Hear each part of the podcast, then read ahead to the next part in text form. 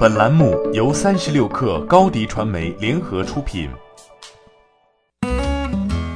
本文来自三十六氪作者许千惠。经济基本面和城市发展的大环境下，北京写字楼市场需求在过去三年不断演变。根据世邦魏理仕日前发布的《演变中的北京甲级写字楼市场报告》显示，TMT 成为仅次于金融的北京甲级写字楼第二大租户行业。得益于头部企业所创造的大量大面积需求，TMT 行业租户租赁面积占比由2016年的百分之十一上升至2019年的百分之十五，成为仅次于金融的甲级写字楼第二大租户行业。尽管内部各细分产业经历兴衰起落，但 TMT 整体扩张势头强劲且不可逆转。展望未来，随着行业的洗牌和整合。大型成熟企业和独角兽在租赁市场的主导地位将更趋突出，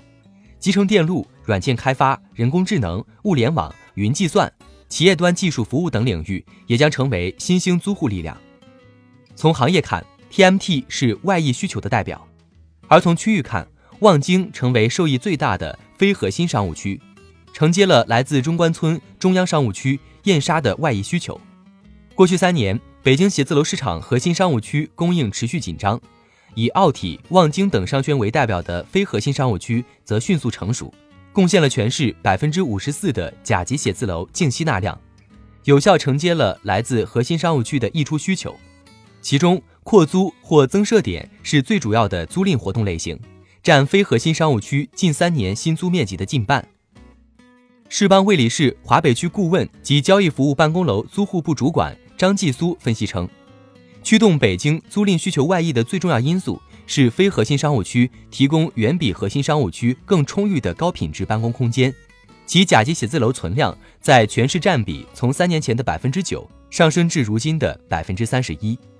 过去三年间，非核心商务区新建甲级写字楼以其高端的硬件标准，为追求品质的租户提供了更多选择。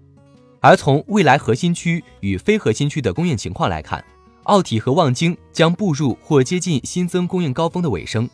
丽泽和通州成为少数有集中新增供应量入市的新兴商务区，将承接未来大部分外溢需求。世邦魏理仕华北区研究部主管孙祖天表示，未来随着北京地铁开发重心的南移，南部非核心商务区和商务园区的发展红利将逐步显现，其中丽泽的潜力最为突出。除了地铁、大兴国际机场。环球影城等即将投入使用的项目，也将促进丽泽、通州等新兴商务区和丰台科技园、亦庄等商务园区的发展。欢迎添加 baby 三十六克 b a b y 三六 k r 加入克星学院，每周一封独家商业内参，终身加入学习社群，聊风口谈创业，和上万课友一起成长进化。高迪传媒，我们制造影响力。商务合作，请关注新浪微博高迪传媒。